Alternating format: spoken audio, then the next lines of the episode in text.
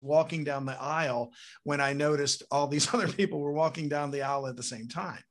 And what had happened was while I was in the stairwell, they gave a, an invitation. An altar call. Yeah, it's an altar call. And I didn't hear that, of course. So I was a little embarrassed, you know.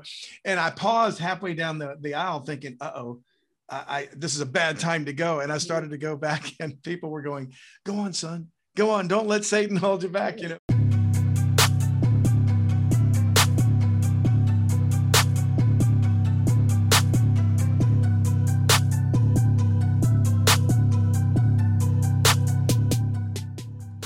Welcome to the Weird Christian Podcast. I am your host, Samuel Delgado, and this is episode 10. I interview Scott Mitchell. Scott is a former road musician turned pastor whose love for the Word of God has led him to start a podcast called Bible Mysteries. We get into some of these mysteries of the Bible, including Earth before the seven day creation, the Sea of Glass, Leviathan, and much more. So, with no further ado, let's get weird. My background is. Uh, born and raised in South Louisiana, Baton Rouge, um, with a non church going family. Uh, my parents rarely ever darkened the door of a church unless someone died or got married. Right. Um, but I had uh, my maternal grandparents were very faithful believers, and uh, they lived in the same city that we did. So all my years growing up, my grandfather uh, made sure that he mixed in Jack Chick tracks and Crusaders comic books with the Archie comics and things that he used to buy for us. And we'd yeah. watch and read them on the weekends. So I know they were praying for me and, and my yeah. brothers and sister. And uh, uh, they often in, invited us to go to church and on occasion went with him, my grandfather, to church. So I only had a very limited exposure to the Christian environment. Um, uh, and it was organized religion, but it was something. I, I, did learn there was a God, and I learned um, a little bit about uh, the Bible was the Word of God, but I, I will admit to knowing almost nothing about Jesus Christ. Uh, you know, and whenever I did attend the Sunday school class, as infrequently as it was, I always felt like an outsider because they were talking about people that I didn't know, David and yeah, Abraham and Jacob and Noah, and I just I had only the most cursory knowledge of it. So um, one of those times uh, when I did attend church with my grandfather, and it was a Southern Baptist church. Um, I would often sit with my little brother up in the balcony of this large congregation, and they were televised at, at the time. The cameras yeah. were these huge, you know, yeah. big cameras on these big giant tripods. Yeah. And I, I re- often tell people I recall one time um, the service seemed to be going long uh, we usually sat up there and just cut up and scribbled on the Lottie Moon offerings and yeah, you know, yeah. didn't pay much attention.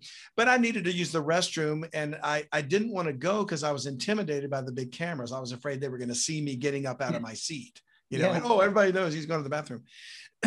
but it got to the point where I couldn't wait any longer. So I went to the restroom in the in the men's uh, uh, uh the upstairs balcony area in the men's room, and it was locked.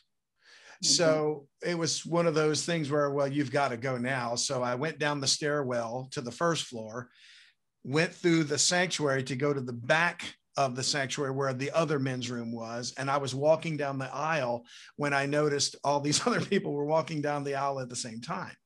And what had happened was while I was in the stairwell, they gave a, an invitation. An altar call. Yeah, it's an altar call. And I didn't hear that, of course. So I was a little embarrassed, you know. And I paused halfway down the, the aisle thinking, uh oh, I, I this is a bad time to go. And I started to go back, and people were going, Go on, son. Go on. Don't let Satan hold you back, you know and uh, so the end result was I was sort of there under false pretenses, you know. Yeah. I, I, but at that point I was too embarrassed to admit why I was really there. So I ended up going to the front. Yeah. To the altar call, uh, and and I didn't know why I was there. You know, I I just didn't want to you know confess that I was just on my way to the men's room. You know. Yeah. So um, the next Sunday uh, service they did baptisms, and I went and did the baptism route and everything else. And, and they told me, You're now a Christian. And nobody really ever asked me or explained to me, Have you trusted Christ? Or do you know what this means? Or, you know, uh, my grandfather did, though. He says, Are you sure? Do you know what you're doing? And of course, I was like 13. So I said, Oh, yeah, I know what I'm doing. Because a 13 year old knows everything, right? Exactly. but um, I did in my mind play Christian from that point forward. You know, I, I, I wanted to know God and I, I believed in God, but I didn't really know his son and I didn't really know what I was doing, you know. Yeah. So uh, fast forward a couple more years and I'm in high school or a few more years, I'm in high school. And uh, my sister starts to date a guy from high school whose father is a preacher. And she starts to attend a Bible class that he held in his home I uh, she invited me to join us because she thought you might like this. And in my mind, I was thinking, well, you know, this is probably some cult, you know, because they're meeting at a home, right? Because back back in the 70s, that was kind of a rare thing. Yeah. You know, so I I had had enough of the the religious sort of uh, denominational hierarchy to think that oh you're supposed to meet in a church you know yeah. and uh, so i went just to make sure it wasn't some crazy Moonie cult or something like that yeah and heard a man actually preach the bible for the first time in my life and and it was covering a subject that was really needful for me at the time in my life uh, something that I, i'd been having disturbing dreams and this helped me get through an issue and um, you know, I, I was too young to understand what was going on at the time, but I knew it had a lot to do with the way my father's relationship was to me and those type of things. Yeah. so uh, I started attending the Bible class and began to see, see some things in the Bible. Became very close friends with the the boy that my sister was dating. Yeah. Uh, she ended up going on to marry another another man who became my brother-in-law. But that young man and I became best friends through high school and part of college before we went separate ways. So I studied a lot of Bible during that time, but still did not have a relationship with Jesus Christ. I could have told you the words of the gospel, but. I'd never come to that point in my life when I realized that he died for me. Yeah. So by the time I got to college, I was about 20 years old. I finally realized there was a, I got some bad news one day from an old friend and um, uh, who called me. And then um, I pulled out some Bible cassette tapes that I'd been collecting over the last few years of different preachers that I liked. and one just uh, that day just bugged me. And there was a there was a cassette tape by a preacher named Brother E.C. Moore, and it was called Lost Believers. And I thought, wait a minute, how could you be lost if you're a believer? Oh, yeah. You know, and it was intended to be a provocative title because yeah. it wasn't talking about you can lose your salvation, which is what I thought it might have been. It was talking about there are people that believe in Jesus historically, but had never come to a saving knowledge of him, where they had a relationship with him as their savior. And I thought, that's me. That's what I'd been missing. And I got, I tell people, I became lost that day. I finally realized that I was a sinner in need of a savior. And. I trusted Christ June of 1983. Don't remember the day, but I remember that year and I remember that time in my dorm room in Nashville, Tennessee, hearing that cassette tape of Lost Believers. And the passage that hit me was John chapter um, 4, uh, where Christ said, Search the scriptures, they are they which testify of me, but you will not come to me that you might have life. Now, the context was he was talking to the Pharisees. I, I may be talking John chapter 5, I'm sorry. But um, it kind of hit me as I thought I knew some Bible, even though I really yeah. didn't. But I thought my knowledge of the Bible was what made me a Christian, and it wasn't. What made me a Christian was a relationship with Jesus Christ. So once I got saved, then a hunger for the word grew in me in a completely different manner. And uh, it took some time, but I finally realized there was nothing more important to me than the word of God. Awesome. Wow. Um, I love that. And so, so speak. Uh, so how did you get from there to um, your pastoral ministry? Yeah, so went through several career changes. Um, I studied music in college, so I was a performance major and ended up getting offers to go on the road. And I used to tour. So we're talking way back in the 1980s. I was a guitar player, touring musician, different bands, different artists. And I quickly came to realize I didn't care for the road, being gone all the time, eating bad food, getting little sleep in hotels, going from one venue to the next and in great cities, but you don't get to see any of the city just didn't yeah. appeal to me, you know. So I started looking for another route, and the dexterity I had on guitar transferred well to stenography. which is a machine shorthand, court reporters, you know, and courtroom depositions. So I went into legal support and I became a court reporter. Did that for about eight years. And I found that was extremely stressful for me. Uh, and what I think was happening was the Lord had given me a pastor's heart. And, you know, when your job is to just take down every word verbatim in a deposition, and you've got, for example, maybe a child custody battle going on, and your heart is breaking because you see this man and this woman at odds with each other and using their child as the battering the, as the softball going back between them, you know, yeah. and you just want to cry out and tell them what they need in their life is Christ, and you can't say anything. Yeah, because you've got to get every word they say and record it. And I think that began to wear on me, and that's when I think God began to show me, you, I'm calling you for something different. So I left that realm and I started uh, coming under conviction that maybe God was calling me to preach. Somewhere in my early 30s uh, was when I began to feel that way, and I ultimately reached out to that very same preacher who preached that message that I heard on that cassette tape. He became a dear friend. He's gone to be with the Lord now, but I called him. He lived in Pensacola, Florida. And I said, uh, Brother Moore, I think God's calling me to preach. And he said, If I can find any way to talk you out of it, I'm going to try. really? Because he said, if, if you could do anything else, would you take the money? and I couldn't think of anything I wanted to do more than preach. Yeah. And that's, that's when he said, well, run from it as hard as you can. And when you can't run anymore, God called you to preach. yeah. make sure that, yeah, you yeah. really what you wanted to do. So that's really kind of what I did. I ran from it and I actually had been running from it for some time, you know, yeah, probably since I got saved, there was probably God was letting me know, but um, trying to find my happiness in different career paths finally broke me and the Lord broke me to say, no, you're not going to be satisfied doing anything until you do what I called you to do. So I ended up, uh, started preaching, traveling from Louisiana to Austin, Texas once a month to teach a class that had invited me there. Hmm. Through another dear brother, Jerry Lockhart, who now lives in Alabama. But um, he was out here in Texas at the time, and his schedule was filled already with other classes he was teaching, but he knew of a need in Austin. And it was funny because he invited me out to preach one time, and I thought I was just going to come for a weekend. I, I did a message, and then he stood up and he said, Okay, y'all been praying for a preacher. Scott feels called to preach. Y'all need to talk. And he sat mm-hmm. down, and it was like talking about mm-hmm. throw you to the curb. but it was funny because it's like, well, if you feel called to preach, here's your door. Yeah. And God showed me a door that day, and that's and ultimately within about a year or two, we ended up moving and uh, to where I live now in Seguin, Texas.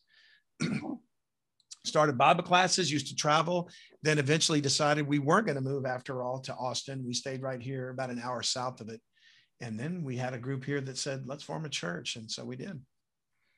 Awesome. Wow. Uh, cool. So tell me a little bit, uh, a little bit more about uh, Grace Family Bible Church. Yeah. So Grace Family Bible Church, we probably started about the year 2003 or 2004. I moved to Texas in the year uh, 1999. So within about three or four years after being here for a few uh, t- years and teaching Bible classes, a, a, core group of people in the city I lived in at the time, because we were renting until we thought the door, Lord would open a door to move to the bigger area like Austin. Yeah. And uh, but that didn't work out. He wanted me here, and uh, the core group that was meeting in my home sort of said, you know what? Why don't we just start an assembly here? And we wow. met we were just about three or four families, but we started uh, and then uh, we were renting a place. It was like a local senior center, and we would yeah. rent that for Sunday mornings. And then uh, one day, a couple of visitors came in, and when afterwards, you know, I went to meet them and asked them how they found us, and they told me, "Well, we went to our regular church, and the door was closed with a for sale sign in the yard." so there was some issue that happened with that particular church, but yeah, I asked them where it was, and they told us, and we drove out to look at the building, and sure enough it was a property that we thought, well, we're not ready for that. It's way too much property and too much church for us, as small as we are. But we called and found out how much they wanted for the property. And lo and behold, the Lord opened a door and another individual stepped forward and they said, Hey, let me finance this property for you. And you can just, wow. I'll, I'll hold the note for you till you can get going. And eventually we got it refinanced with a bank. And then we've been there ever since. Wow. That is yeah. cool. So we're a Bible church, uh, very you know fundamental, no frills. Um, we will sing a hymn or two, but they're usually the old-fashioned ones, you know, the royalty-free, license-free yeah. hymns. Of, but I love those anyway. And uh, even though I'm a musician, we don't have uh, we. It, it, turns out later on we sold the property to a charter school because we had more property than we needed, quite frankly. Yeah. Uh, and we're still about maybe 50 people. Uh, and so it's a small Bible church on any given Sunday, if we had everybody there, we might have 50 people. But uh, a need arose where a charter school was trying to get established and they wanted to lease our property from us. And we turned around and said, you know what? Why don't you buy it and we'll lease it from you? So we pay a very nominal lease to meet in the same assembly room we've always met. Uh, we just uh, it's a it's a preschool during the week, so we go in on the weekends and set it up and transition it into a sanctuary for our service. Yeah. And then when the messages are done on Sunday morning, we all pitch in and turn it back into a preschool. Wow. It takes us about 15 minutes and we're done, you know. So it's it's been a real blessing. Wow. Yeah, that's, that's really neat. Um, so I um, you know, first heard about you, found out you about on Coast to Coast. I imagine um, you know, uh, um, so how, how did you get on Coast to Coast? Was it through the podcast?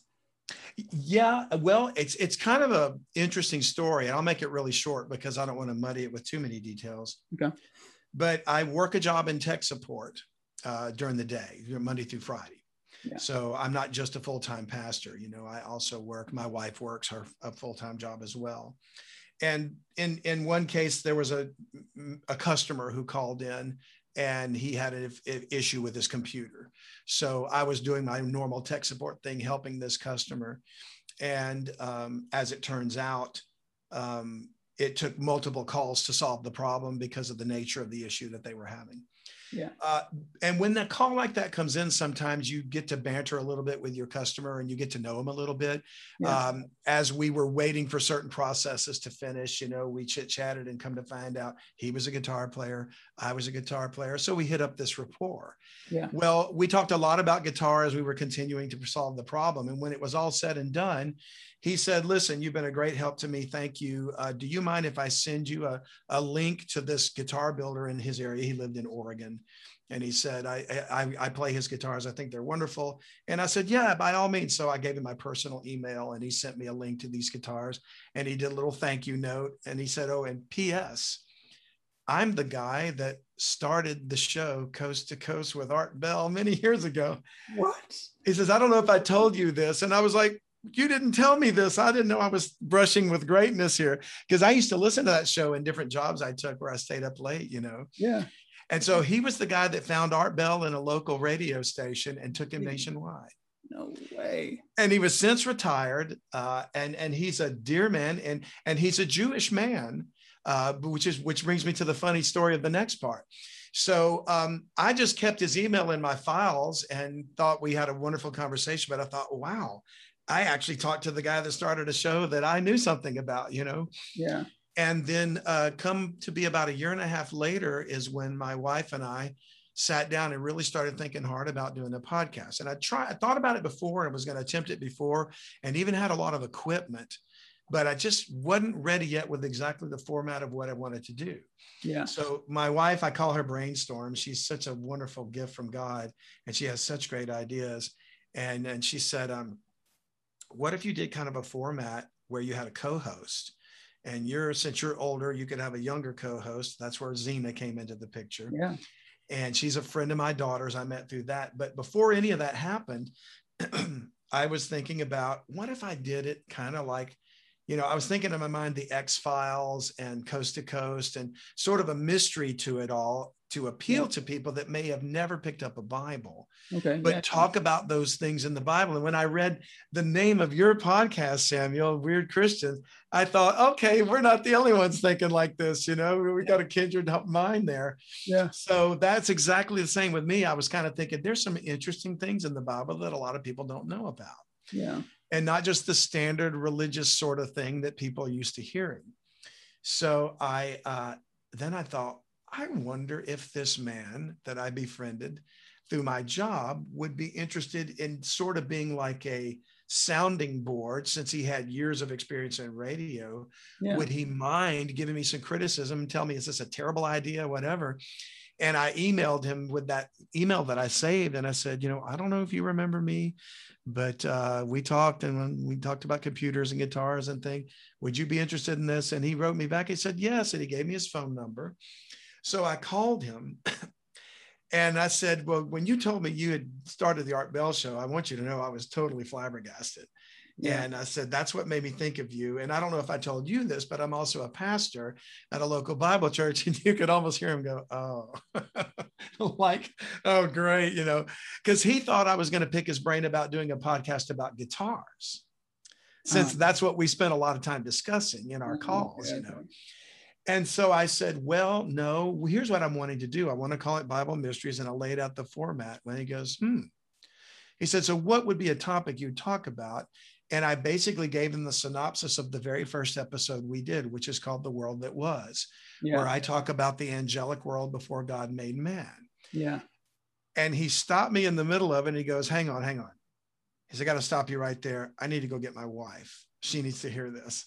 No way. So, and remember, this is a retired gentleman. He's heard it all. You know, he's heard yeah, everything, oh, yeah. all the kooks. You, you've heard of Coast to Coast. So, you know, yeah, there's some wacky things they talk about, right? Yeah. And he got her back on. He said, okay, could you start over? And I did it again. And at the end, he said, Scott, we need to get you on the show. No. So that's how I came to know. It was just a, the Lord totally working through it. And um, ultimately, he did, he gave me great advice. He said, do a pilot episode uh, let me hear it, send it to me. And after he heard it, he said, okay, let's get 12 episodes under your belt. He says, because I can promise you, when you're on that show, the next day, your subscribership is going to increase tenfold. Yeah. And he was not kidding. Yeah. We went from just a few dozen to a thousand overnight. Yeah. After that first appearance, you know. And uh, since then, he's been a tremendous help to me number one because we still talk a lot about guitars with each other and we keep up with each other personally. And then um, the last time i wrote him about something concerning his guitars uh, he wrote me back and he said isn't it about time for you to do another show another episode on coast to coast? And i said you know i'm willing anytime they want to. So the producer lisa reached out to me again this past week and said, Yeah, what time is you available? So we're going to be on this coming Thursday. I'm not sure when this podcast will air, but Thursday the 6th from midnight to 2 on Coast to Coast AM. Okay, yeah. So this will air this will Friday. So oh, okay. I'll, I'll, publish this Friday. So so this will be after the after the fa- I'll be sleeping yeah. probably catching up on sleep yeah. after staying yeah. up late by the time you air this. Oh, well, that's a great story. Um, and and your wife is a, a is a wise woman because that was the first thing I thought of when I listened to the podcast. I'm like, this is so genius, the format, just because it's has such an appeal because as a listener, you you you feel like you're being taught and Zena is is like your voice, like the yes. listener's voice. Well, that so, you're right, Samuel. That was that was my wife's idea and um, it, she was the one that thought we needed a co-host because it's not a call-in program. I don't have the mm-hmm. ability to do that right now. And i've got a daughter who's about the same age as zena who uh, worked with her at one point and they were doing you know they, they were in school but they were working part-time. And um, she befriended zena. And so uh, she had her over one night. And usually when my daughter would bring friends over to, to the house and they might you know order pizzas and watch movies or something uh, my wife and I, Sandy, we usually stay in the back of the house and give them some, you know, latitude to, to not feel like the parents are there. And, uh, but going back and forth, maybe from the back of the house to the kitchen for food or something or snacks, my wife was hearing Zena talking to my daughter and she walked in there with just this excited look her. She goes, Scott, she has got to be your co-host she's perfect. Her personality is perfect. And I would say, how do you even know she wants to do a podcast? You know, and sure enough, uh, I um, the day the next day I texted my daughter and I said, "Would you mind if I got Zena's phone number?" And she texted back and she said, "May I ask why?" yeah, of course. and so I said, "Well, the truth is, I want to ask her. She'd like to co-host the show with me." And so when she got in touch with her, it turned out Zena was actually thinking about doing her own podcast. What? I'm telling you. And so she had a she had a different a subject in mind, of course, and a completely different approach she wanted to take, but yeah. she wasn't sure how to start because she didn't have any experience. And I said, Well, come gain experience with me. We'll yeah. grow and learn together. And then when you're ready to do your thing, I'll help you every way I can. Yeah. So she's agreed, and everybody loves her. I just think she's uh, she's the delight of the show to me. You know. yeah, yeah, it, it, it's it's great. She'll uh, you know, she's a, a, great springboard ask ask questions and keep, keep the thing moving. And it's just you, you kind of feel um, almost like you're you're right there alongside with her. Um, yeah. yeah so it, it I, I, loved it. But i, I want to go back to that uh, that first episode actually. Mm-hmm. um, you know Urs, you know I, I forget what his title, but you know, I, I, I, I think the title was "The World That Was." It's still our number one rated episode so far. Wow. Okay. Thirty-five episodes. Yeah. Wow. Okay. So yeah, um, tell us tell us a little bit about uh, about that topic. Right. Well, I felt like that would be the the good uh, starting uh, pilot episode since that's what kind of caught the attention of this dear man mm-hmm. that got yeah. me started with art with with uh, George Noory. Excuse me. I keep saying Art Bell because I go back that far, um, but George Noory and Coast to Coast. So um, I believe and teach that when we read in the beginning, God created the heaven and the earth, period, that sentence encapsulates creation. I differ a little bit from many, many fundamental Christian teaching teachers who take the next verse that says, and the earth was without form and void, darkness was upon the face of the deep. And uh, the the standard creation story explanation is God created heaven and earth, and here is how he did it. Right. He started with this mess of a formless, shapeless mass covered in water, and then he brought out the dry land. I contend that's not at all what happened. That uh, and and by the way, when I say this, I am not a gap theorist at all. Yeah. Uh, there there are people that uh, there are young Earth creationists, there are gap theorists, there's whatever different categories, and um, most often, uh, let's say a young earth creationist will tend to lump anybody that believes this was a flood in Genesis 1 2 as a gap theorist, a theorist. Yeah, yeah. I'm not a gap theorist. I don't believe in a gap to explain evolution or uniformitarianism or anything like that. Yeah. I simply believe that what I know about the scriptures, you know. And so what I say is the fact that there's darkness and the fact that the earth is without form and void means something happened. God didn't need to start with anything imperfect. Yeah. Isaiah 45, 18 said he created the earth to be inhabited. And Job 30 says that when God laid the foundations of the earth, that the uh, the angels sang for joy. Yeah. and the sons of God shouted. So, and there's many other passages we could go through, and we do in that episode. But the bottom line is, God created the original heaven and earth to be together unified and the angels inhabited the earth and that's why they sang and shouted because it was their home and one of those angels happened to be lucifer who was the anointed cherub of ezekiel 30 excuse me ezekiel 28 and uh, he had a lot of glory and power but it wasn't enough yeah. He wanted to be God, and you know the story. So he launched a rebellion against the throne of God and a third of the angels joined him in that rebellion. And the resulting perversion and devastation of or, or, or, corruption of god's original creation was done from those. And therefore god judged that earth and punished it with a flood. And from that flood he brings out the restored earth. And the real irony to me and i wish people would get this because when you miss this you miss not only god's glory but his sense of humor. Yeah. You know Lucifer was said to be the anointed cherub, the sum of wisdom, perfect in beauty. Every precious stone was his covering. He must have been a magnificent creature. Yeah. You know, uh, and then he defies God, wanting to be God, and God casts him down.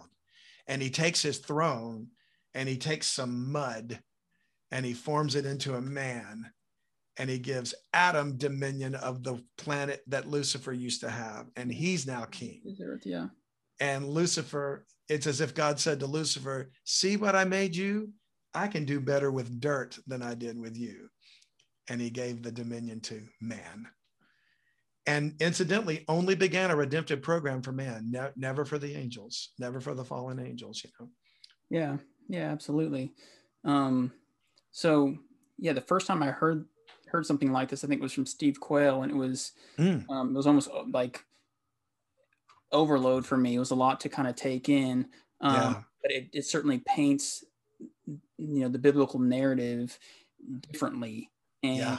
you know, when you look at the garden, you really get a motive there for the serpent to restore oh, yeah. um, ownership, uh, the, you know, Adam's birthright essentially to have dominion. Um, yeah. He wants to, you know, usurp that um, for his own. And uh, absolutely. Steve Quayle is a gifted, gifted uh, writer and speaker. By the way, you're, you're, he's tremendous. I wasn't familiar with him before I came to some of this understanding, so it, it was so refreshing to hear men like that. Yeah, Gary Stearman of Prophecy Watchers and mm-hmm. others who corroborate your own because you're thinking I, I, must be a kook to think yeah this, yeah you know and but then i'm finding more and more preachers both men and women uh, scholars of the bible are coming to an, a better understanding of things in the Bible that have almost been like like a, a, a secret kept. And now, as the time draws near, it's like God's opening the eyes of a lot of His people to see some things and what they really mean. You know, when we look at things like the development of AI, um, with the the the sudden, um, I don't know if you call it a revelation, but releasing of uh, of classified documents about unidentified flying objects by the US military and other yeah. governments, yeah. you're starting to see that maybe what the Bible was talking about is in these things, you know, and and that we're coming to a time when we might be very close to when the Lord's going to come back. Right. Yeah. At least I hope so. Yeah, yeah, no, that's certainly my understanding. Um, so I, I, I want to go back to the the serpent um, in the garden because mm-hmm. I uh, I know you have a, a similar teaching and, and, understanding of this. Uh, I remember as a child, of course, every storybook Bible, you see the tree, you see a garden snake, yeah, um, and and we know that this snake is crafty and you know more crafty than any other uh, you know created eh, animal that he made and it's talking to Eve, um, which seems to be normal to Eve. And so all of that uh, just never really made sense to me. And I think until I heard uh, Michael Heiser's um, teaching on the Nachash was the first time I had ever heard something that about the serpent. I've always heard the serpent was uh, possessing uh, and you know talking through a snake. Um, right. So, okay. so, so uh, you know, tell me about your understanding of. Uh, we we know it's Satan, right? So tell me about your understanding of uh, of the serpent. Um, sure. Well, I and I, you know, when when you read in the end of the Bible in the Book of Revelation, it's funny how the serpent shows up at the beginning and at the end. You know, yeah. and in Revelation 12, for example, uh, there's war in heaven. Michael and his angels will fight with the dragon and his angels and this war appears to be um, if if i had to guess i would say it culminates in the beginning of the final seven years of tribulation and it and it's going to last three and a half years perhaps mm-hmm. so that in the middle of the week satan is cast down mm-hmm. but when he's cast down he's called that old serpent the yep. dragon right. so that tells me well the serpent wasn't a snake a garden yeah. snake you know it was a dragon and well, the image of the dragon in the book of Revelation is is is uh, figuratively a picture of Antichrist political power and everything else. It's still a picture of Satan, you know, yeah. and the world kingdoms and empires that that unite with him. So I think that Satan in the garden was probably the dragon, which Eve would have had no reason to fear. Uh, yeah. Because she hadn't seen anything, you know, there was no fear, there was no sin yet. Um, and then, since there's nothing that indicates that the animals uh, ever had the ability to speak other than through a um, through a supernatural mechanism such as Balaam and, and the donkey. Right. Uh, when when God spoke to him through that, the indication seems to be that the serpent was a creature that could speak.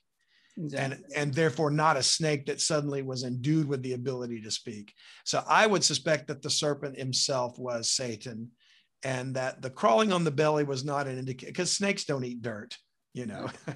they eat eggs and birds and frogs and whatever uh, but uh, and then some snakes climb trees and some snakes swim in the water so it's not really fair to say that's a description of snake because they crawl on the ground and somebody once said that's why women are afraid of snakes. I said, I know women that keep snakes as pets. Right. Yeah. And I know men that can't stand snakes and yeah. wouldn't set foot near one, you know? Yeah. So all those sort of uh, stereotypes really don't match. They don't match what the scripture say. Yeah. It's so, the serpent and it's the dragon. Yeah. Is your understanding that uh, Le- that uh, Leviathan is Satan, the Leviathan that's uh, spoken of in, in Job? It is, and because it even talks about in the Psalms that God is going to uh, uh, break the heads of Leviathan. Yeah, and the serpent that appears, the dragon in Revelation, is a seven-headed dragon. I so I, I believe the heads of Leviathan are the seven heads of Satan. Absolutely, yeah. Yeah. yeah. So, um, is he is he unique in that respect that he is the dragon, or do you suspect that that he is amongst um other dragons that God created? Oh, that's a great a great question, Samuel. And I don't know about other dragons. Like, uh, you know, clearly Leviathan is a picture of something because the Bible is so filled with types. You know, so mm-hmm. while while Abraham was a real man, he's a type of God. Isaac is a real man, but a type of Christ when I when Abraham is told to sacrifice his only son, we see a picture of the cross, you know. Yeah. So the types like that, that's an easy one, but the there's it's more difficult to get types of Satan, but there's so many of him too. The you could say the Assyrian oppressor, that's a type. Nebuchadnezzar, a type of Antichrist, you know.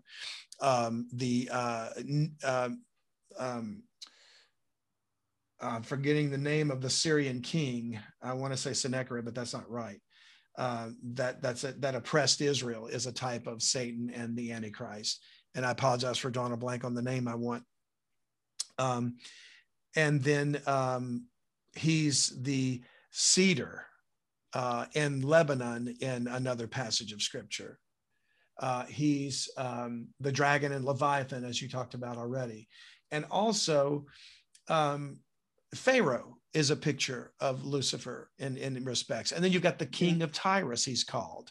Yeah. You know, so there's all these types in there. So to me, the dragon picture of Christ could be referring to an actual scaled creature. And he's described in the book of Job that way. So I have no reason to doubt there wasn't or isn't an animal of that huge, immense proportion somewhere, maybe a sea serpent to, you know, cryptozoologists go crazy over this kind of stuff.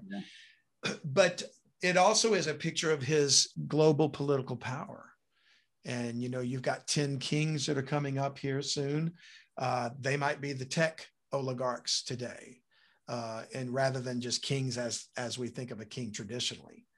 So uh, those 10 kings that give their power one hour to the beast are probably going to be the, the um, architects of globalizing everything and taking over the monetary system, the education system, the health system through artificial intelligence, taking advantage of things maybe like this pandemic or what they're calling the Great Reset, uh, yeah. the World Economic Forum. I, I, just see things unfolding right now that seem to be pointing everything to the direction of the appearing of the Antichrist.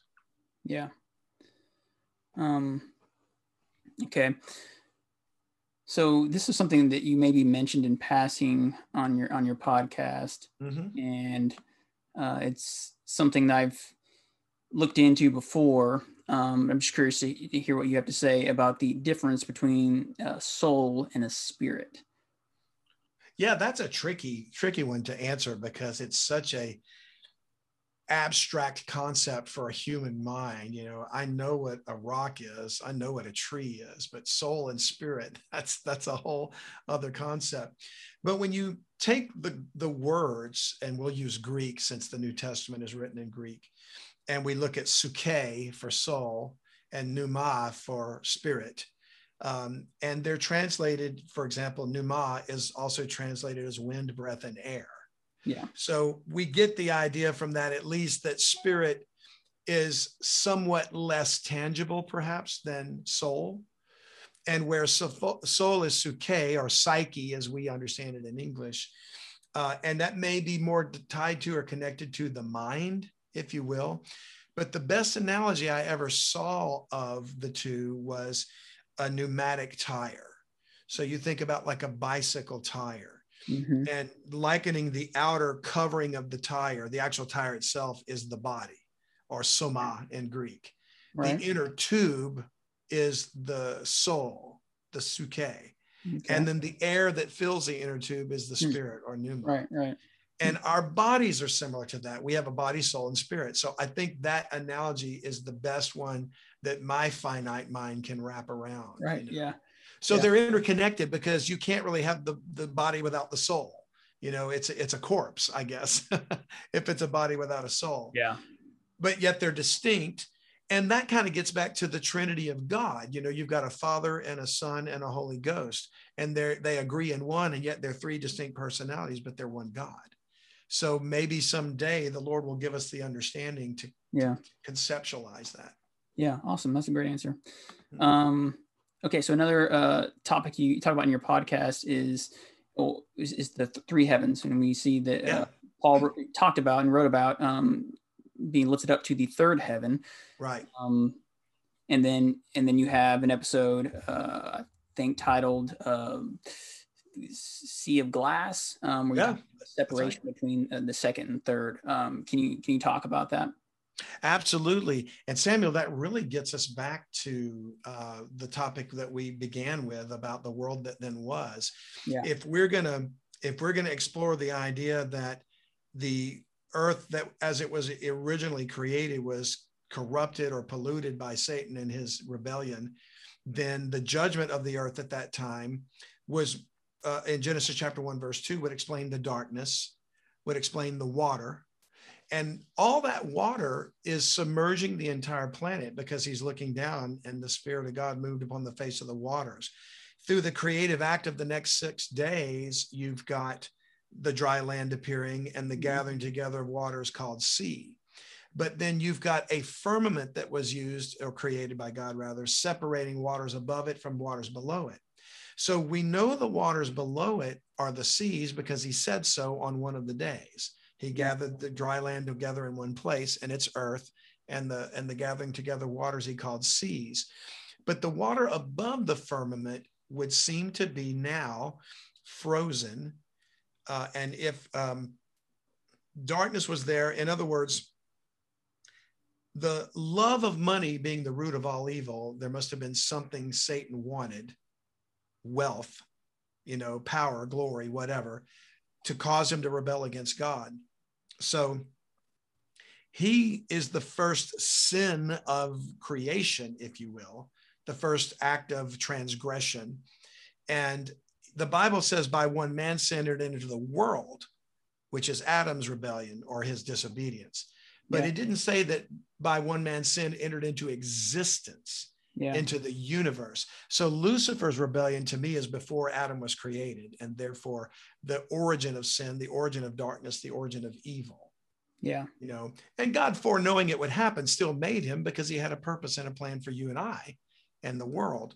But nevertheless, uh, and as a result of the judgment, sin exists. He seems to have made the, the earth the domain for Adam and man and yeah. gave him dominion over it. But Satan and his angels are still powers. They're called principalities and powers. They're called, he's called the God of this world. And their realm appears to be in the starry heavens or what we would call outer space which the Bible refers to as the second heaven. Because yeah. we've got birds flying in the open firmament of heaven. Well, we know that has to be the atmosphere because that's where birds fly. Yeah. That would be the first heaven. And we know there's at least three because Paul said he was caught up to the third heaven in, in 2 Corinthians 12. So if the sec if the third heaven is where God's throne is, then it would make sense that the sea of glass is the frozen deep that separates God's throne from the tainted creation. Yeah. God is holy. He can't be in the presence of sin. So that sea of glass, and to me, is typified in things like the parting of the Red Sea, where the redeemed of the Lord went over, you know. Uh, and and the sea, incidentally, as you recall in the book of Exodus, was like a heap on the left and the right you know when when israel walked on dry land in the red sea mm-hmm. i mean god could have built a bridge sure. he could have made a boat uh, yeah. you know he could have done any number of things he could have helivaced them if he wanted to you know but he parted the sea yeah. and when the uh, pharaoh and his armies went in after them the sea came in on them and drowned them all so it's a picture of god's judgment in water as he's done before with yeah. noah and he did before in my opinion with the um, the fallen angels, but also um, he brought the redeemed over through the water to the promised land, if you will, given the yeah. fact that there was some rebellion and 40 years of wandering. Yeah. But Canaan is still the target, and in that sense, a type of heaven. Excuse me. Absolutely. so, therefore, it's a picture to me of ultimately when Jesus Christ died and became the perfect sacrifice and he ascended up to the Father, he made a way through the sea of glass for man to gain access to the throne of grace. And when you think about it, Ezekiel sees God on his throne through a vision in, in Ezekiel chapter one, where four cherubs, the living creatures, are um, flying, if you will, uh, with a firmament over them yeah. like the terrible crystal. And then God's throne is above that, and he sees him from the vantage point of the earth looking up. But John in Revelation chapter four is called up through a door into heaven, and he stands on the sea of glass yeah. and writes what he sees in God's throne room directly. The difference being Christ made a way for John to go up. Yeah. Hmm. So let me go back to the garden then. I, have yeah. I've, I've, you know, I've, I've heard that that teaching of you know Canaan, you know, representing heaven. Um, but I always I heard it through like a uh, representing a baptism. Um, but uh, you know, I, I, I see that as a picture of the firmament as well. Um, yeah, and I think both both applications are justified. Yeah. Absolutely. Yeah. Um, the Bible's but, unique in that way. yeah, yeah, absolutely. Um, so yeah, th- so then I want I want to go back to the garden because uh, obviously, um, you know, we we see this dichotomy of Satan be being the prince of the power of the air, and you mentioned the second heavens. Yet in the garden, he's on the earth, mm-hmm. um, and then we also have pictures of Satan being in the earth. Mm-hmm. So, um, my question is, uh, his role is he able to have access at this time to more than one realm? Yeah, that's a great question, Samuel. And I think um, it, it, appears to me that Satan's access has changed or altered over the eons of time, because obviously at one point he was a, like a king on the earth and basically God's greatest created being at one point. He appears to have led the worship of God in some sense, almost like a high priest in a way yeah. decked out with with precious stones like the high priest of Israel and the ephod. But um, at one point, he's there in the garden as the serpent talking to Eve as though he had free access to them. Yeah. At another point, he appears before God in the book of Job and says he's wandering to and fro in the earth, going about, you know, as a as a he had like almost like a surveillance type of, you know, uh, process. And then later on, we see him as spiritual wickedness in high places in Ephesians 6 and such things as that. And it almost looks as though at some point maybe there's a limitation to him. Uh, for example, um, in the ministry of Jesus Christ, there seems to have been almost an explosion of demonic activity, uh, possessions, and things like that, that he cast out and healed yeah. in his ministry to Israel. And uh, Today, we don't see quite the same thing, which is not to say it doesn't happen, but I don't think it's near the extent uh, as we've seen, like Mary Magdalene with the multiple de- devils, or the the the the uh, the Ganes. Um, I've forgotten the term of the of the man with of the tombs. You know, mm-hmm. not Gethsemane, but um, or maybe it is Gethsemane. I, can't, I forget. Uh, but anyway, he, he cast out the the the de- devils into the herd of swine. Yeah. Right yeah. which they went and choked themselves in the sea. And there's something about that too, yeah. Uh, the, the yeah. water.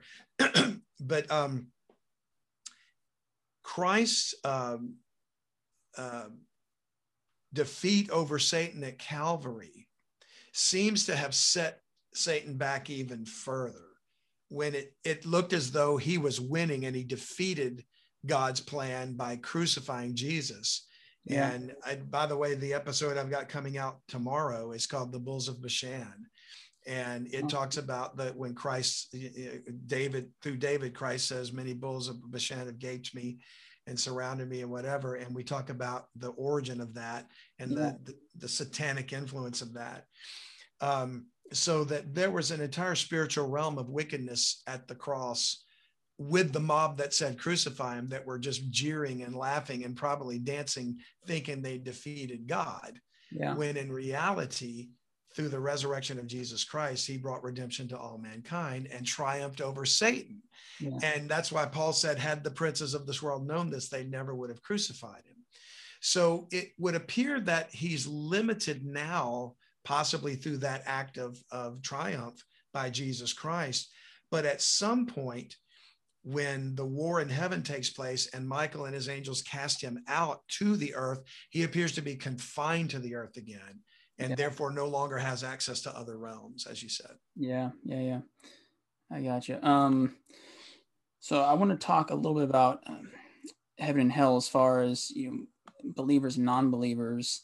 Uh, so is it your understanding now? I mean, based on Paul's teaching of you know him his conflict of um, being with the Lord or mm-hmm. um, continuing on um, and, and doing his his work for the Lord. Uh, is it your understanding that as if, if a believer dies today, we have immediate access to the third heaven where, where God is um, on his throne?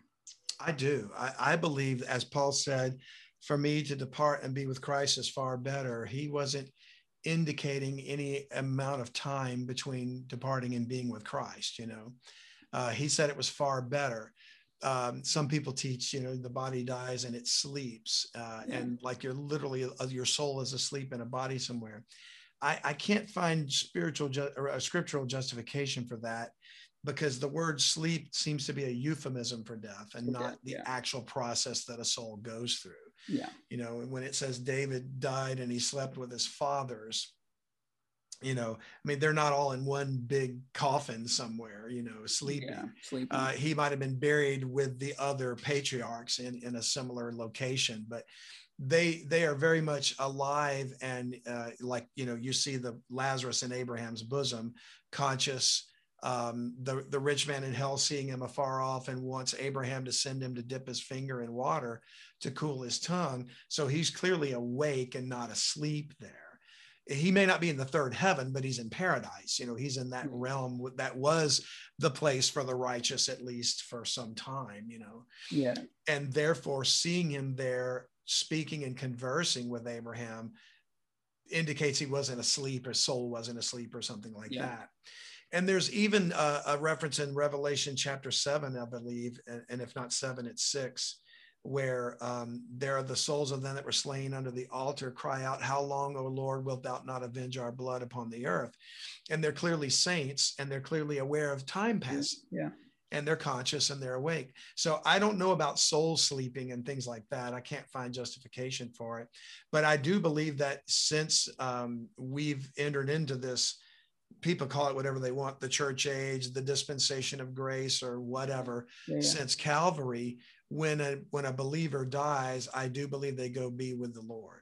Yeah. And it's still an intermediate heaven. The third heaven is not the final heaven because there's yeah. going to be a new heaven. New heaven. Yeah. yeah so um i guess you answered my, my, my kind of my follow-up question was there. If, if the prior to the cross if that was different we see jesus as the first fruits. And so right. so you basically answered that prior to that, um, there would have been, um, you know, is your understanding of, of, of Sheol uh, in Abraham's bosom, mm-hmm. that paradise being in the earth, separated Absolutely. by like a like a chasm, um, described right. in you know Jesus's parable about Lazarus. Um, I, I, completely agree with that, yeah. Samuel. The Sheol being the Hebrew equivalent of Hades or Hades for the Greek yeah. meaning the place of the dead, not equivalent to hell. Right. If you want to call hell the place of burning and torment, that's a compartment of Hades or Sheol. And then there's a place of comfort and rest. And there's also a great gulf fixed between them, which is probably the bottomless pit, but it could be something else. Yeah. So I want to talk about um, hell now. So, in the same respect, for a non believer, um, are they still in the earth um, being held uh, before a final judgment where we see um, like a future hell. Is that is that your understanding? It is. I, I believe hell is still in the earth. I, there's a possibility that Abraham's bosom is still in the earth too, and it's still paradise and it's still a place of comfort and rest. And now a lot of people think, you know, when Christ died, he led captivity captive, and therefore he emptied out Abraham's bosom and brought them to the third heaven as well. That may or may not be true, and, and I'm comforted either way. I, I like the thought of both. There, there tends to be a scripture that indicates that it might not be true because Peter, after the cross, talks about David not having ascended to heaven, but mm-hmm. but Christ did and he's making the point that David spoke of Christ, not himself, uh, in in the psalm. But it still right. doesn't change the truth of the statement that if why would God leave David in Sheol or Abraham's bosom if um, you know we brought everybody else out? You know. So I'm not so sure that they necessarily uh, are out of there, but if they are, they're with the Lord in heaven. If they're not, they're with the Lord in paradise in the earth. Yeah. But therefore, hell is still in the earth, and it is essentially God's prison um, and it's the prison for the unrighteous until that judgment, as you spoke of. And ultimately, those the, whose names are not found written in the book of life are going to be cast into the lake of fire, which will not be in the heart of the earth as hell is now, but it appears to be in Idumea or Edom. Hmm. It, it seems to be on the surface of the new earth and will be hmm. there forever for the saints to see the unrighteous in their torment, which wow. is a horrifying thought, but that's what the book of Isaiah seems to be pointing out. Yeah, yeah, it's hard to hard hard to think about that, but um, yeah. you, you see you see that same, I guess, sort of precedence um, with the the parable of Lazarus there with the exactly where they can see one another. Right. There's that. Yeah. Just to give me a, a drop um, sort of thing. Can you? I think about that. Can you imagine one drop of water on the end of a fingertip would give relief yeah. to a person in mm-hmm. hell? I mean, I need a gallon of water after mowing the grass yeah. on a hot day. You know. Yeah. Yeah. Um, so that leads me to um, a question which I've not heard you address on your mm-hmm. podcast, so I might be throwing you a curveball here. Okay, good. um, but uh, so I want I want I want to hear what you have to say about uh, ghosts um, because they they seem to be on the earth. You know, we know we have demons that are here, um, uh, but ghosts seem to behave differently. So, uh, what are uh, what are your thoughts on ghosts? Yeah, that's a great subject to to discuss at some point on a future podcast for myself and I'm going to probably have to delve into that at some point too, because we get a lot of people writing us for topics and questions, and we want to try to address them all eventually. Uh, my understanding right now, which might change when I do a, a deeper dive study into it, though, is um, that I'm, I'm not so sure that ghosts are truly the disembodied spirits of human beings. Um, I say that because of the nature of humanity and the way it seems that God made us. And I, I mean humanity in the sense of from, from the Bible's perspective, not from you know, the, the current modern thinking of humanity. And that is that, you know, uh, God gives the spirit and then the spirit returns to the Lord that gave it when we die. So I, I don't know that a, a lost person would be able to escape hell. I mean, are they in hell without their spirit?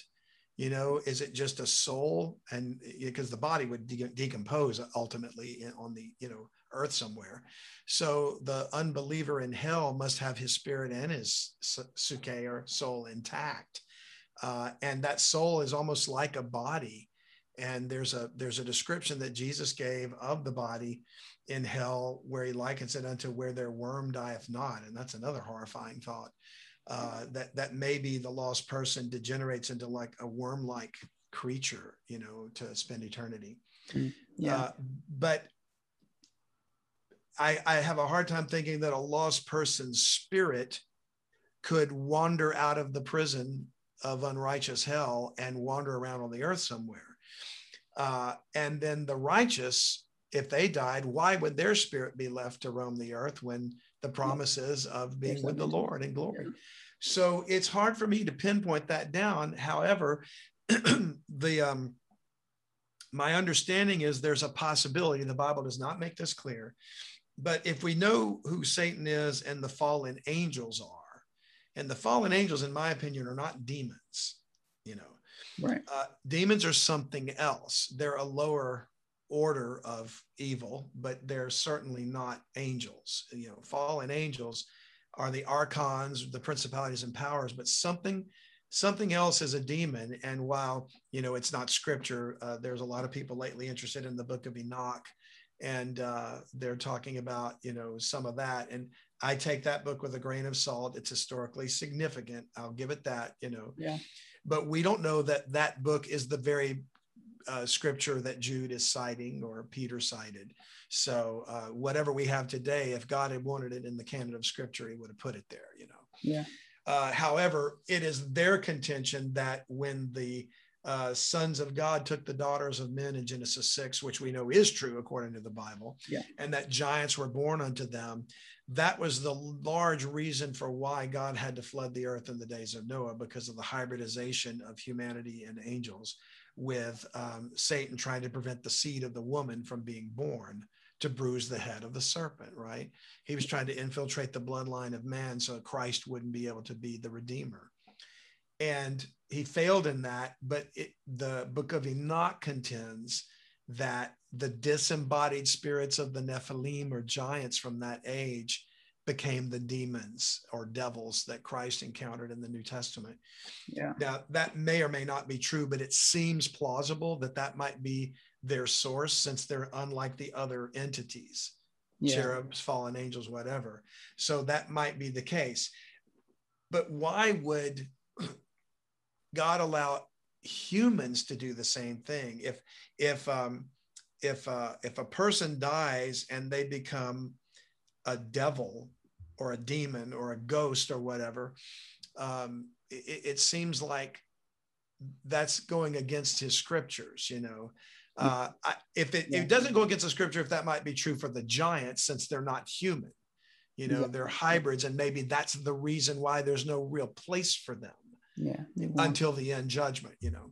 So yeah. that's that's my contention that I don't know yet what I believe about ghosts, other than I'm not sure they're actually ghosts, but they're probably demons imitating the departed. I got you. I got you. Okay. Yeah, it's um it's one of those mysteries. I think I've only read um what Cris Putnam uh, wrote in like I think supernatural worldview on, okay. on the topic. Um and, and, and that's really about it. But it's it's one of those mysteries. Um, we don't have much to glean off of other than you know I think he mentioned that uh, you know that's how you know Christ appealed to the disciples, saying, "Look, look, I'm I'm not a ghost." Um, right. Of course, the Witch of Endor. So those are um, you know, but outside of that, you know, it's just human experience. So. Well, that's a good point. You bring that up, and Cris Putnam too, because um, if the witch of Endor, when she conjured up um, Samuel, he was not a ghost. He was in Abraham's bosom, yeah. and she literally saw him and screamed. And if she'd been doing that all along, why would she scream? You know, uh, to see she saw something different, obviously. Yeah. And so it doesn't appear to be like a ghost appearing. It appears like they took a glimpse into Abraham's bosom. Mm and could see him there. And then when yeah. you talk about Christ, of course, not being a ghost, he said a spirit hasn't doesn't have flesh and bone as you see me have. But it also said that after he rose from the dead, many of the saints which slept arose and appeared to many. Yeah. And they would have appeared in their bodies. You know, they would have because how would they have known they were the saints that slept unless they recognized them? yeah you know and how would we recognize a ghost you know hollywood's yeah. phantasm of a ghost is not necessarily what is reality yeah absolutely Awesome. Um, okay, so let me ask you about um, the Antichrist, because uh, you know, and you mentioned that your understanding um, is that he is a human that is possessed by Satan. Is that correct? And and sort of the um, the type of that would be Judas Iscariot. Absolutely. Uh, in fact, Judas, um, when he died, if the Bible says he hanged himself and then he went to his own place. And he's the only person in the Bible besides the Antichrist who's called the son of perdition. Exactly. Yeah. and the son of perdition ascends out of the bottomless pit. So it's possible that the thing in Judas, Judas was a man, but the thing in Judas, because it says the devil having entered into him when he betrayed Jesus. So that could have been this thing that's going to enter into the Antichrist. It's somehow controlled by Satan, but it's it's like Satan's own special minion or servant or whatever that he empowers when the time is right. So, uh, and I'm not saying this in any sense to be like reincarnation at all. That's not what I mean. Yeah. But if that creature or that devil or demon or whatever it is that was in Judas uh, could come out of the bottomless pit and enter into another man, then that he's a different man, but it's something spiritual going on that's that's wicked, obviously.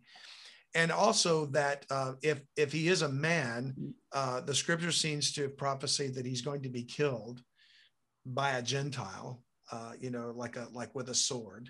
Uh, yeah. There's reference to his deadly wound being healed, right? Mm-hmm. And the the timing of that seems to culminate with whoever this man is, the man of sin. He's going to think himself to be some great leader, military, whatever. He'll gain control of the world, evidently, and then be killed about the same time that Michael and the war in heaven takes place. So when Lucifer is cast out with his angels, um, that would be the perfect time for him to bring Antichrist back to life on the third day, emulating Jesus so that he can declare himself to be God. Hmm.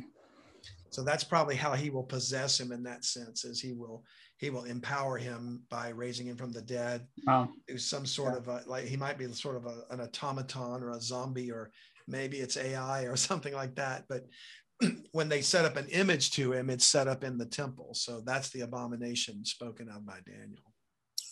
Gotcha. So you think that this is just a, a, a carnal man, and then you know we see really at that at the beginning of that three and a half year period we call it the Great Tribulations, where we see mm-hmm. man being healed of the mortal uh, head wound, and that is that same possession that we that we saw with the Judas Iscariot, um, um, yeah, son son of perdition. So, um, f- let me ask about so your understanding of aliens and the uh, UFO and uh, abduction phenomena. These are fallen angels. Um, and so, how does that coincide with uh, the war in heaven and the great tribulation and, end times? Yeah, that is such a great question, Samuel, because I think the um, the timing of things right now, revealing of declassified items. Clearly, there's some sort of technology out there that's advanced beyond our capabilities, um, regardless of what it is. Yeah. And uh, that much I think the governments are admitting. Now, are they admitting they're communing with aliens or devils or what? No, uh, they're not saying that yet. But um, what would make sense to me, and this is just a subjective supp- supposition, yeah, is that when the when the angels do engage in battle and Satan is cast out with his angels, they're going to be confined to the earth, evidently, in a way that they're seen. I, I'm going to suggest that they'll be seen. Yeah. And they're not going to admit defeat. You know, Satan's a liar and the father of it. So he's going to appear. A perfect disguise might be we're your alien ancestors, and we've come back to bring you to your next stage of evolution. Take this mark, and you can be like us. Yeah, same. You can evolve. And we'll prove it works by raising this leader that has just been killed from the dead. You know, its healing powers are there. And that's why I say things like, you know, what's going on with COVID and whatnot. I don't believe the vaccines are the mark of the beast, not for a minute. Yeah. They don't match the scripture types. But could it be a way for the satanic global elite to means test whether or not humanity is ready for something like this? you know, even though it's a real thing, a real sickness and a real vaccine or whatever. Uh, but the forced compliance, the the fear that's been created over it, all that kind of stuff. You know, you can talk all day long about the the the pluses and minuses or, or the conspiracies about COVID. Yeah. But whatever it is, it does seem like the, the controlling global powers have gotten the, the, population fearful of it enough to where almost anybody's willing to give up their freedom and liberty to comply uh, uh, through it. So if this was a means test to see if we're ready, I think we failed or, or passed, depending on which perspective you have. and therefore they're thinking, okay, if they're ready for this, they're ready for the next thing. And the next thing might be it's time to reveal the so-called alien ancestors yeah. which is going to be perhaps the great deception. Because i try to think about the variety of religion today and not just in christianity and denominations i mean all religion. Yeah. What in the world is going to unite a muslim person a hindu person a buddhist person a jewish person a christian person so to speak yeah. You know, not a, not a true believer, but people that right. identify as Christian, yeah. Taoist, whatever, and put away hundreds, if not thousands, of years of theology for this guy is in fact God. This guy is the Christ. We should worship yeah. him and take his mark. It's got to be a deception so perplex, uh, so convincing, rather, so compelling that they would throw away everything for it.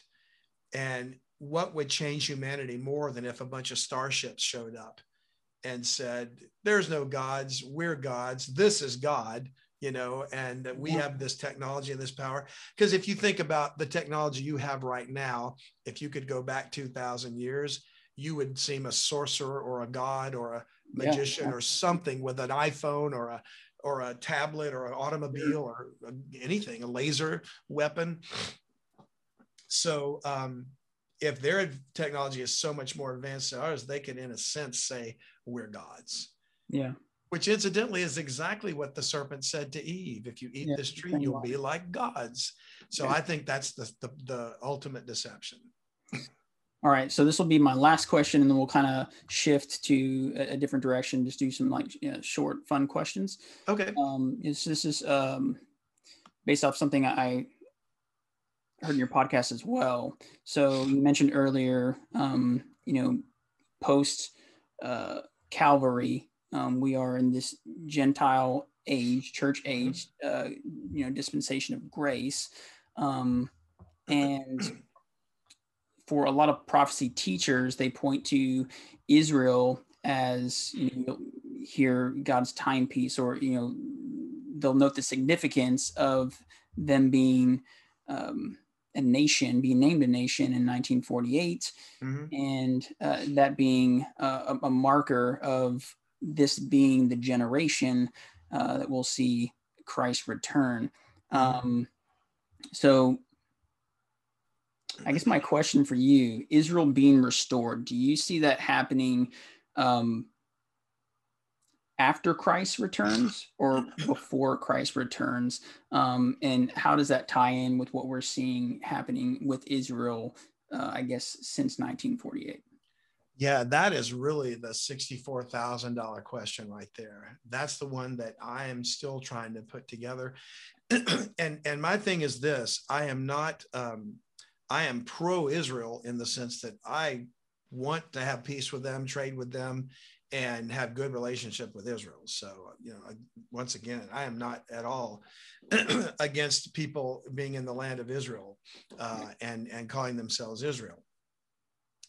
Are they the Israel of God? Is the real question. And could this be the group that is going to be God's restored people? And the answer is I don't know. Uh, and a lot of Christian evangelicals and even Jewish Zionists want to say, yes, it's us, it's it's we, it's fully documented. And, and they may be right. And I actually kind of hope they are, because if that is the case, then we are that much closer yeah. to the time, you know. So I have no personal bias one way or the other in that. But scripture, as I understand it, seems to be pointing to something else. First of all, the battle of Gog and Magog in Ezekiel 38 and 39 seems to indicate that that is the point in time when God is going to acknowledge he's their God again and they are his people. because I contend that the kingdom offered by Jesus Christ to Israel in the three year ministry that he had was the kingdom of heaven national salvation program for that nation. That got rejected. He's the king. You can't have a kingdom without a king. So when that crucifixion took place, their transgression as a nation was to reject Messiah. Yeah. And therefore, the Bible says in the book of Hosea, I will go and return to my place till they acknowledge their offense and seek my face. You know, in their affliction, they will seek me early. So, the affliction of seeking God, there seems to be a point in time when the nation is going to recognize we were wrong. We confess it. We were we were um, scattered because of our transgressions. They're going to go back and seek the Lord. The modern nation Israel, which I have no problem with, I don't see the convergence happening, the confession. I don't see Israel as a uh, as a people coming to a saving knowledge of Christ or anything. You know, yeah. there's they have their d- divisions of Judaism and things like that, and that's fine. Um, but I don't see the confession has been made in a national sense. Doesn't mean a Jewish person couldn't get saved. They do, uh, yeah. just like a Gentile person. Um, but it, it says from that time forward in the in this battle of Gog and Magog, they will know that they're my people, and he will no more hide his face from them. So there's some pivotal event that seems to be taking place in that battle. And that battle is unique because it's, you know, Gog and Togarmah and Meshech and Tubal and all these nations, Persia, whatever. And um, they appear to be fighting a battle with wooden instruments because they spend uh, seven years burning the instruments for fire, firewood. So um, the, the weapons of war. So it looks like a major change has to take place in this world, almost like uh, maybe an EMP or something that renders all electronics, uh, you know, un, unusable. I don't know, but uh, if if I believe the scriptures mean what they say, something is about to happen. And Isaiah 24 talks about the earth reeling to and fro and turning upside down. So there could be coming a cataclysmic change on the earth that could also render technology ineffective or inoperable. Mm-hmm. And we're back to living in a much more primitive form, such that when that battle takes place, that's the case. So in that time when they're attacked by Gog, they're a people that d- were brought back from the sword living safely without walls and bars and gates. And that doesn't match modern Israel today. So I contend that when Christ said the parable of the man that found the treasure hid in the field and he with for joy he sold all that he had and he bought it and he hid it. I think that's a picture of God's Israel. They are his treasure and he will restore them as a people and there is going to be an Israel of God. Uh, but I don't know who they are and I don't think he wants anyone to know who they are. And if they are the current occupants of Israel, praise God. I hope they are. And maybe they're hidden in plain sight, you know. Uh, and but it wouldn't surprise me if God pulls a 180 on Satan because that's what he does. And there's a completely different group of people that might actually be the historical Israel. I don't know. Um, and uh, but it wouldn't make any difference to me which one it was. I hope yeah. it's soon, you know. Excuse me.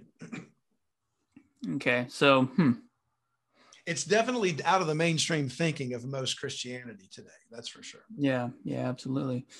Um, and and it's not that I don't want that group to be the Israel of God. The the occupants of the land right now, if they end up being God's Israel, praise God for it.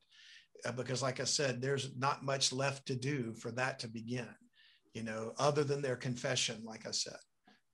yeah. Yeah, I think I've heard um I think I think this is uh, Chris White's understandings that that Gog Magog war uh, war is um, at the end of um, the millennial reign. Um, well, there is one actually. So there's two separate battles that I see.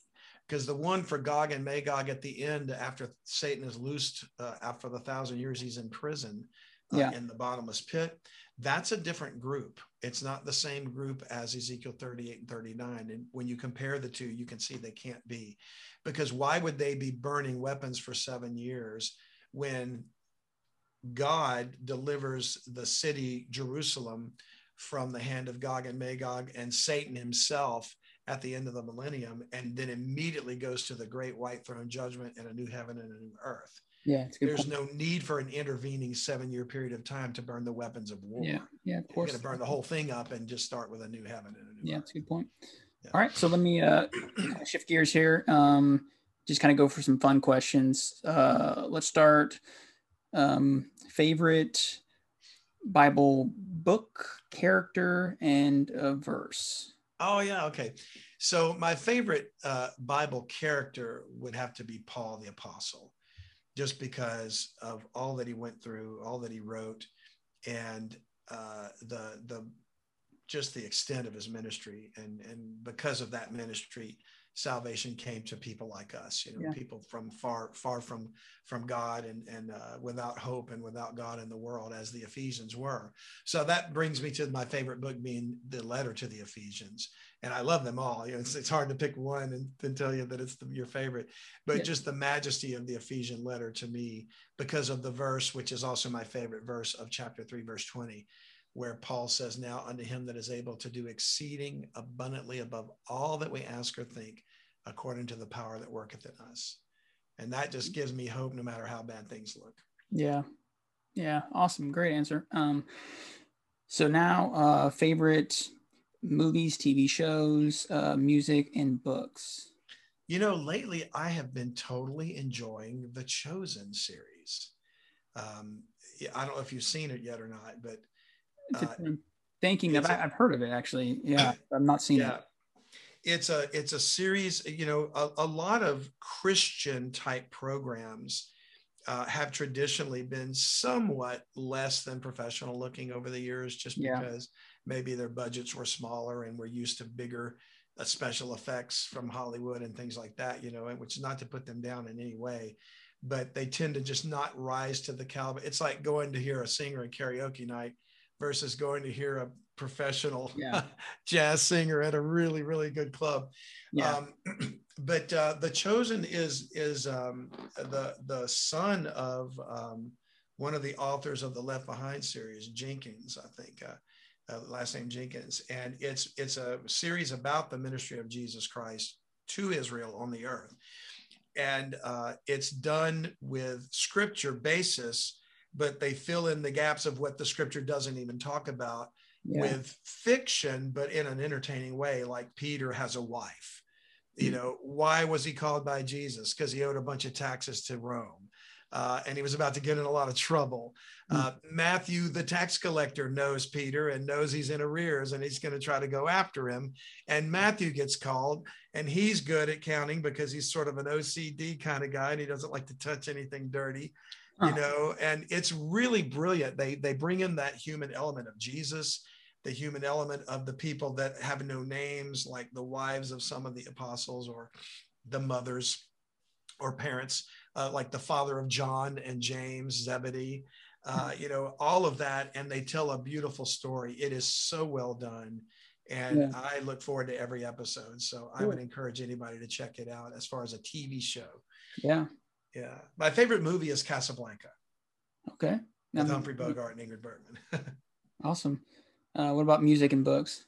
Uh, jazz is my favorite music. I grew up in South Louisiana. The jazz influence from New Orleans just in my blood. Um, and I love most jazz artists, uh, you know, to some extent or less. Uh, I listen to all kind of music, but that's definitely my favorite. Uh, my favorite book, uh, besides the Bible, usually it's nonfiction. I'm not a huge fan of fiction myself. Yeah. I used to read a lot when I was a kid, and I loved Edgar Rice Burroughs, who wrote Tarzan and uh, books like that. But um, there's a book called Heaven by Randy Alcorn. I highly recommend. It's one of the best scripturally based revelations of what's actually in heaven that I've ever seen.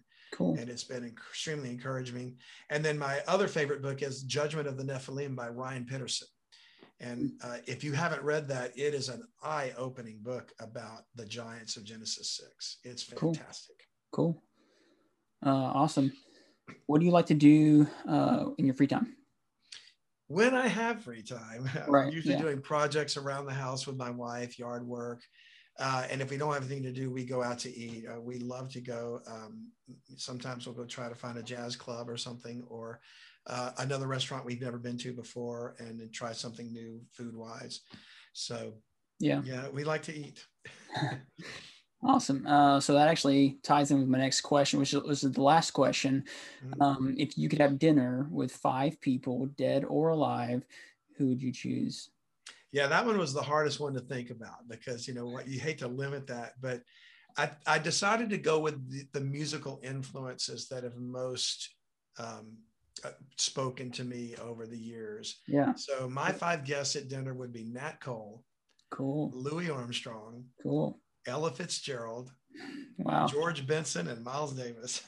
cool. I'm the only white guy at dinner for this one, but those are my Yeah. heroes. You know. No, I think that's what to do is to is to theme it where you have, you know, five, you know, six people that can can all get together and talk about you know one certain thing. So uh, that seems like that would be a, a hip group, man. Well, my thing is we'd have such great conversation for dinner, and then I would hopefully encourage them all to pick up an instrument and just jam. Yeah, yeah, yeah, and That's let. Ella sing us home. Yeah, that's great. Um, cool. Uh, well, why don't you tell us, um, you know, how how, how we can uh, attend some of your church services, um, and how how we can listen to the, your podcast and get in touch with you. Absolutely. And thank you so much for that offer. Uh, we appreciate it so much, Samuel. My ministry is going to be uh, anything you need to know about us is at utbnow.com. U like uniform, T like tango, B like bravo, and the word now. And that's short for Unlock the Bible Now, which ties us into the umbrella ministry, if you will, of my podcast. So utbnow.com you can find our online audio bible lessons which i've recorded numerous time, uh, audio lessons over the years. We have a live online study which currently is going to be through zoom but we may be upgrading that soon to be something you can just access through like facebook or maybe vimeo and not have to actually click on a login link but just attend. And then of course our podcast you can subscribe to through any podcast service. It's called bible mysteries we're on Apple, we're on um, you know Android, whatever device you have. And then uh, Grace Family Bible Church is our local uh, assembly. Uh, we're in the city of Seguin, Texas. Uh, we meet every Sunday morning, 10 o'clock and 11:15. Uh, we also uh, webcast our services now. Right now, again through Zoom, but we may be changing that very shortly here. And then i do a wednesday night study as well. That's the live online study and that's 7.30 central every every wednesday night. So anybody's welcome to join us. And if you want to do that you just go to utbnow.com and click on the uh, live online study. And there's a link you can click to send me a request to join you because i need to send you the zoom link in an email for you to join us uh, we don't post it there simply because we want to make sure that anybody that wants to come into the meeting actually wants to be there Yeah. and didn't, uh, you know, just click on it out of accident or something like that. Yeah. awesome. Well, I really enjoyed our conversation, man. Thank you so much for uh for coming on. Well, thanks for having me, Samuel. And I got to tell you, I'm excited. I'm going to go stout. I've, I've subscribed to your podcast now. So I'm going to be listening to you too and hopefully get some tips and steal some good ideas from you. Right on. Yeah. Well, right back at you. We'll, we'll, we'll I'll be listening as well. Cool. Uh, Sounds great. Yeah. So maybe I can have you on, um, you know, somewhere down the line, we can, you know, find another topic to discuss as well. Love to do that, and and hopefully I can have you on as well. Maybe sometime. I'll uh, I'll get you to be a guest. We've had guests before, and um, and Zena's a hoot. You, you'll love talking to her. Yeah. I, I love how she approaches things with just a, a real uh, curious nature and Exactly. innocence. Yeah. So yeah, thank you so much. I'm, it's been a privilege to be here. All right. All right. well, I'll keep in touch. Okay. Did you you mentioned about closing in prayer? Did you want us Of to do course, that or? no? Yeah. Uh, please. Yeah. Close in prayer. Okay, you got it. Well, then, Father, thank you for this time with Samuel. Uh, we ask your blessing upon both these podcasts, but particularly um, Samuel's uh, ministry too. Uh, we know you're opening doors, Father, that are beyond what um, we could have even imagined before this technology existed. So we thank you for this capability. We thank you for your provision. And we just pray that you would cause our hearts and our minds to focus on the truth and present it as best we can. If anything is said that's wrong, we pray you take it from the hearing, but we pray that what's good and that you would refine it and strengthen every heart that hears it for Christ's sake. We ask it in his precious name. Amen. Amen. All right. Samuel, thank you so much. Yeah. Thank you. Have a great rest of your weekend, and uh, hopefully we'll talk to you soon. All Oh, and do maybe do pop in and let me know when that podcast is going to be available, so I can tell my people. Yeah. I'll, I'll send it to you. Okay, thank you. All right, man. Take care. See you. Bye bye. Bye.